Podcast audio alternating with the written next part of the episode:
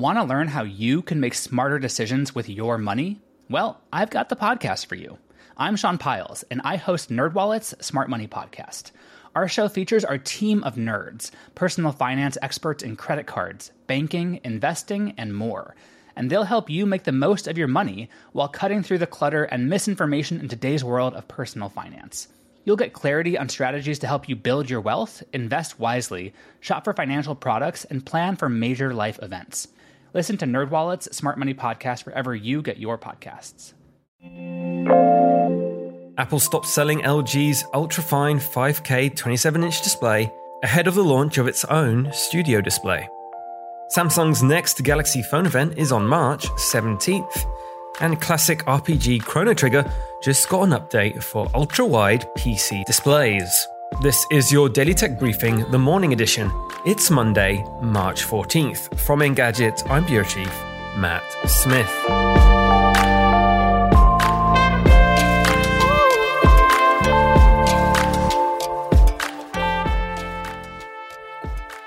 Earlier this week, Square Enix updated the Steam version of Chrono Trigger for the first time in four years.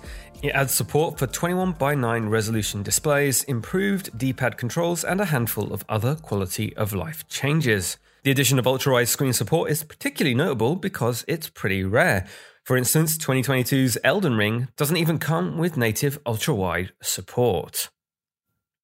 Samsung has started sending out invitations to its Galaxy A event, where it will unveil its latest mid range smartphones. The tech giant introduced the Galaxy A52 and A72 on the same day last year. Samsung isn't stopping. This all just comes a month after the company launched the flagship Galaxy S22 series.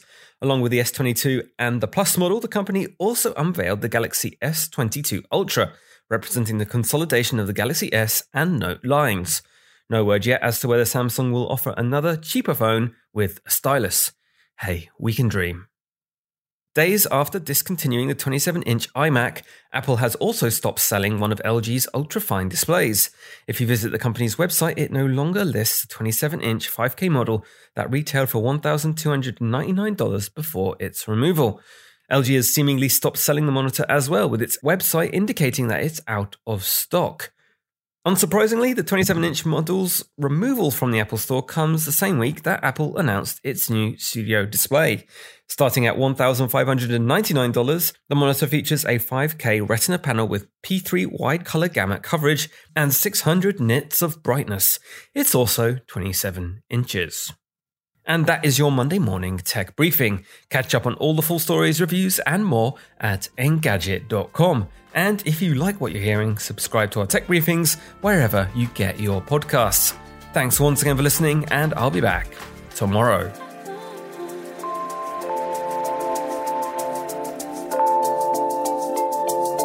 Thank you,